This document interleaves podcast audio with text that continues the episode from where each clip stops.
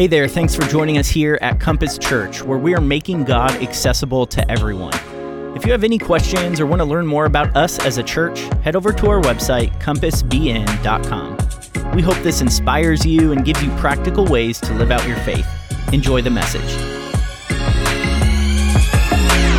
So, we are at the midpoint in our message series on the Beatitudes, which is this list of qualities that Jesus says that when people have them, God blesses those people. Or maybe a better way to put it is that people who have these qualities will be most at home in the new kingdom that Jesus is putting in place. They're going to be the most comfortable there. And the next characteristics of those people who will be the most comfortable in Jesus' new kingdom, uh, this next quality is found in Matthew 5 6. And Jesus says, Blessed are those who hunger and thirst for righteousness, for they will be filled. Blessed are those who hunger and thirst for righteousness. Now, before we get too deep into understanding what Jesus means by this, uh, first we need to talk about chicken. Okay, so let's talk about chicken. When my son Calvin was little, uh, he used to be really unintentionally funny. Okay, he would just say the funniest things. In fact, I literally started a Twitter account just for the purposes of documenting his what I called Calvinisms because they were just so good. And one night for dinner, Terry made this delicious pork loin, which she's a very good cook, FYI. And she called us all in to come and eat dinner. Calvin sat down and he looked at the food on his plate and he poked around on the pieces of pork that Terry had cut up for him with his fork. And after thinking for a second, he looked up and he said, Mom, what kind of chicken is this? It's pork, Terry said. Pork chicken? Calvin asked.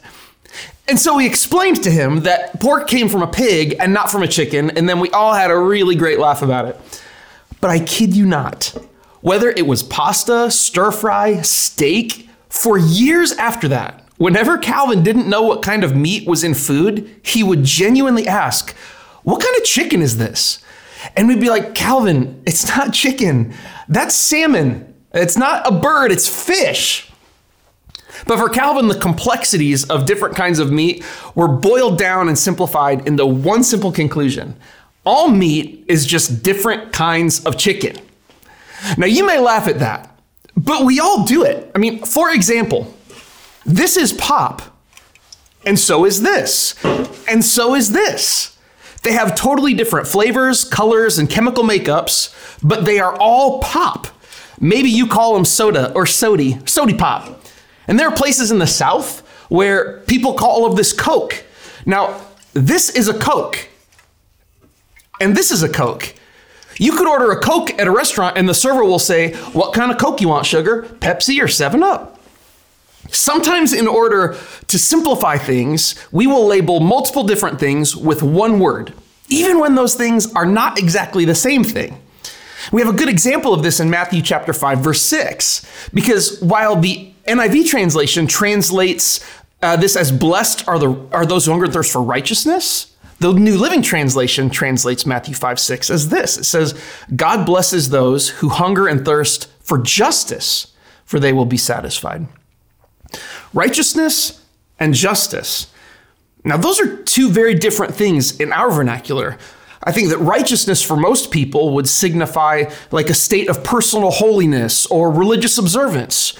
If someone believes right and lives right religiously, then they are righteous. Justice, on the other hand, is equity and fairness. And it's not just for an individual person, but it's for a whole community of people, for society. So, what is Jesus really saying? Blessed are those who hunger and thirst for personal holiness and religious observance. Or blessed are those who hunger for fairness and equity in society. Which translation is right and how did we even get here? So, in the Old Testament, Righteousness and justice, they come from two different Hebrew words. So, for example, Psalm 33, verse 5, it says that the Lord loves righteousness and justice. Two different distinct words. Now, when, when Greek became the common language about 400 years before Jesus was born, when Alexander the Great conquered most of the known world, other languages were translated into Greek so people could speak what was called the common tongue. And when that happened, the separate Hebrew words for righteousness and justice, uh, they kind of got smashed together into the one Greek word that was used in Matthew 5 6. So, for us to understand what Jesus meant when he was actually teaching this, we need to understand what these words meant to him. How did Jesus see righteousness and justice? Now, to do that, we need really look no further than in the scriptures that he was raised on and in the scriptures that Jesus knew so well. I mean, we, we already saw in Psalm 33 5 that the Lord loves righteousness and justice, and that in this verse they are paired together. Now, this was very common in the Jewish scriptures of the Old Testament, pairing righteousness and justice together. Check this out Psalm 89 14 says that righteousness and justice are the foundation of your throne. Righteousness and justice together as the foundation of God's throne. Now that's big because if you were to say of a king that violence was the foundation of his throne, it would mean that that the main thing his kingdom is built on is violence. Or uh, of a queen, if you said that conquest is the foundation of her throne, it would mean that the defining feature of her rule, the main thing, would be the conquest of other nations and expansion. As the foundation of God's throne, righteousness and justice are the defining feature of his rule and reign, of his kingdom. And we can see how important they are to God, righteousness and justice, just by skimming the Old Testament. I mean, Psalm 103 6 says this The Lord works righteousness and justice for all the oppressed or who are treated unfairly.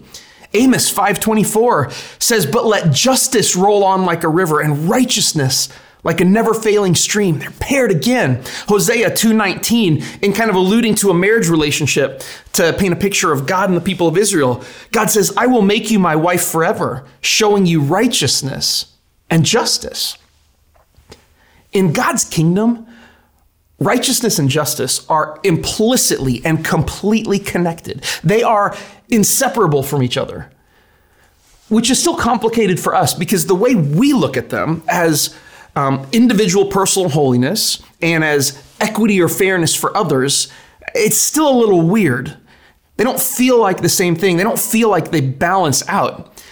In fact, I think the struggle between righteousness and justice, between these two things, is one of the biggest tensions that exists in the modern American church.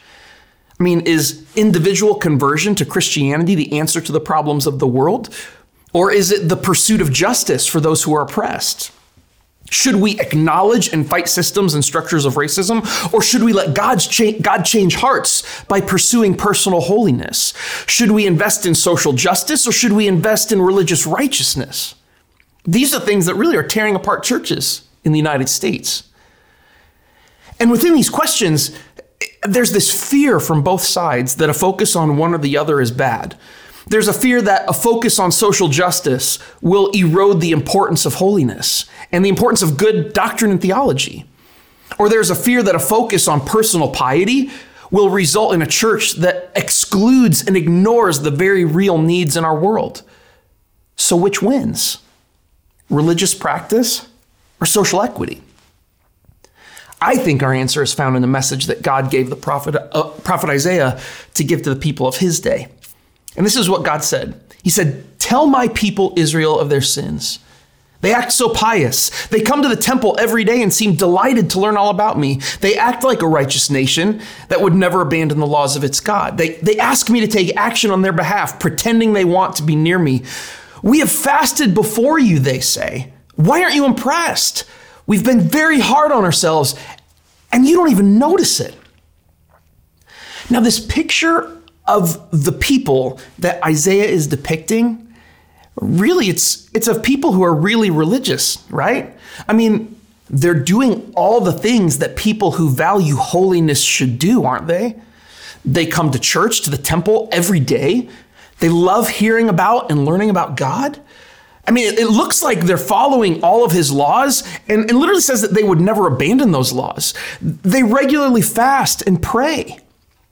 I mean, if you add all these things up, it looks like all the things righteous people should be doing, right? Attending church, studying and obeying the Bible, praying. So, why is God not answering their prayers?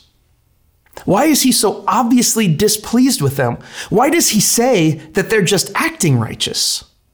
God continues, I will tell you why. It's because you are fasting to please yourselves. Even while you fast, you keep oppressing your workers. What good is fasting when you keep on fighting and quarreling? This kind of fasting will never get you anywhere with me. You humble yourselves by going through the motions of penance, of bowing your heads like reeds and bending in the wind. You dress in burlap and cover yourself with ashes. Is this what you call fasting? Do you really think that this is what will please the Lord? The people are doing all the right religious things. They're, they're going through all of these religious activities correctly. They're doing all the stuff right. But something's missing. God isn't interested in this kind of righteousness. So, so what is it? What's missing? Well, it continues. God says, No, this is the kind of fasting I want. Free those who are wrongly imprisoned. Lighten the burden of those who work for you. Let the oppressed go free and remove the chains that bind people. Share your food with the hungry and give shelter to the homeless. Give clothes to those who need them, and do not hide from relatives who need your help. Remove the heavy yoke of oppression. Feed the hungry and help those in trouble. That's the kind of fasting God says He wants. But that sounds a lot like justice, doesn't it? And I know this is a loaded term in our culture, but it actually sounds a lot like social justice. Listen, God cares about the oppressed. It should come as no surprise that God cares about the poor, the hungry, the homeless, the imprisoned. And it's a thread that runs all throughout scripture. Isaiah 117, God says this, learn to do good, seek justice, help the oppressed, defend the cause of orphans and fight for the rights of widows. Zechariah 7, 9 through 10 says, This is what the Lord of heaven's army says judge fairly, show mercy and kindness to one another. Do not oppress widows, orphans, foreigners, and the poor. And then Deuteronomy chapter 10, chapter 10 this is this is what God is giving down as his law to the people of Israel at the very beginning. He says, For the Lord your God is the God of God and Lord of lords. He is the great God, the mighty and awesome God who shows no partiality and cannot be bribed. And this is what that great God wants he ensures that orphans and widows receive justice. He shows love to the foreigners living among you, and he gives them food and clothing. So you too must show love to foreigners.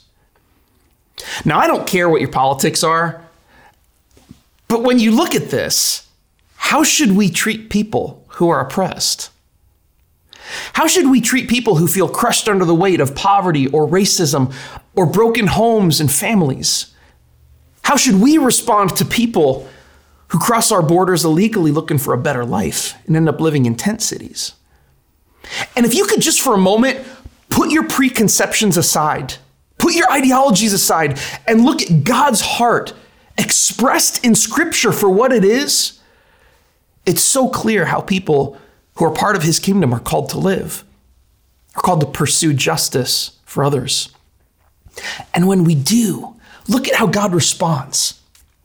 Isaiah 58, 8 through 9 says, Then your salvation will come like the dawn, and your wounds will quickly heal. Your godliness will lead you forward, and the glory of the Lord will protect you from behind. Then, when you call, the Lord will answer, Yes, I am here. He will quickly reply.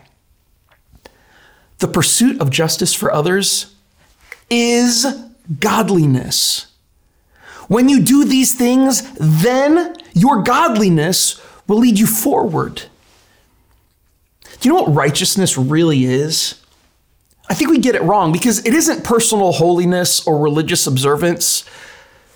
Righteousness is when things that are off and broken are being made right. The first and foremost of these is our relationship with God. A righteous person is someone whose relationship with God that has been broken by sin is being made right. We are first made right by God by Jesus' sacrifice on the cross that dealt with the brokenness of our sin. And now, as followers of Jesus, God is interested in continuing to make us right by leading us to live right. And his first concern with how we live, get this, it's not how well or how often we perform religious activity, but it's how well we love others. So the question to which to which version of Matthew 5 6 is correct? Is it blessed are those who hunger and thirst for righteousness or those who hunger and thirst for justice? That question is answered. And the answer is that it's both. Because true righteousness will always hunger and thirst for justice. At the very beginning of Jesus' ministry, as related in the Gospel of Luke, he went to the synagogue to teach in his hometown. And when he stood to read out of the scriptures, the beginning of his ministry, this is what he said. The scroll of Isaiah and the prophet was handed to him, and he unrolled the scroll and found the place where this was written. And he said this The Spirit of the Lord is upon me, for he has anointed me to bring good news to the poor. He has sent me to proclaim that captives will be released and that the blind will see, that the oppressed will be set free, and that the time of the Lord's favor has come. And then he rolled up the scroll, he handed it back to the attendant, and he sat down. All of the eyes in the synagogue looked at him intently. And then he began to speak to them. The scripture you've just heard has been fulfilled this very day. Jesus saw his mission as the completion of God's desire for righteousness and justice. He didn't choose this verse by accident. He was announcing his kingdom, a kingdom of people who are at home, who are comfortable pursuing righteousness by pursuing justice for others. This is a part of following Jesus that the church can no longer ignore. We can't hide in our four walls or small groups while ignoring the suffering of other people. We can't let our political ideologies about what's right and wrong keep us from living out and pursuing the scriptural mandate, the Jesus mandate for what's right and wrong. Micah 6 8 says this, and what does the Lord require of you? To act justly, and to love mercy, and to walk humbly with your God. This is what God requires of us. And it's not just for the good of those we serve, it's for our good too. Because Psalm 106:3 says, Blessed are those who act justly, who always do what is right. Really, it's what Jesus says. Blessed are those who hunger and thirst for righteousness and justice, because they will be filled. There's so many ways that this could be lived out and played out in our lives. But I want to encourage you at the very beginning can we just start with the recognition that justice matters to Jesus? That people who are hurting, who are poor, who are oppressed, who are struggling under the burden of racism or other systems and structures that are making things harder or less equitable for them than they are for others, that that matters to Jesus because people matter to Jesus. And part of God setting the world right, part of God instilling righteousness both in us and in His world, is making right our relationship with Him, making right our relationship with others, and making right the broken systems and structures that are hurting people that He loves and that He cares about. And because He does, the people of the church who make up the body of Christ will be His hands and feet in going into this world to bring about justice. And as we do, we become righteous in the way that God always planned and intended for us to be. So this week, let's live it out. Let's ask God how He would have us live it out. And let's bring justice into our world, into our circles, and in our community. And in doing so, let's bring righteousness into our church and into our world, in our community. Thanks again for joining us today. If you want to learn more about us as a church, get connected, need prayer, or anything else at all, head over to our website, compassbn.com.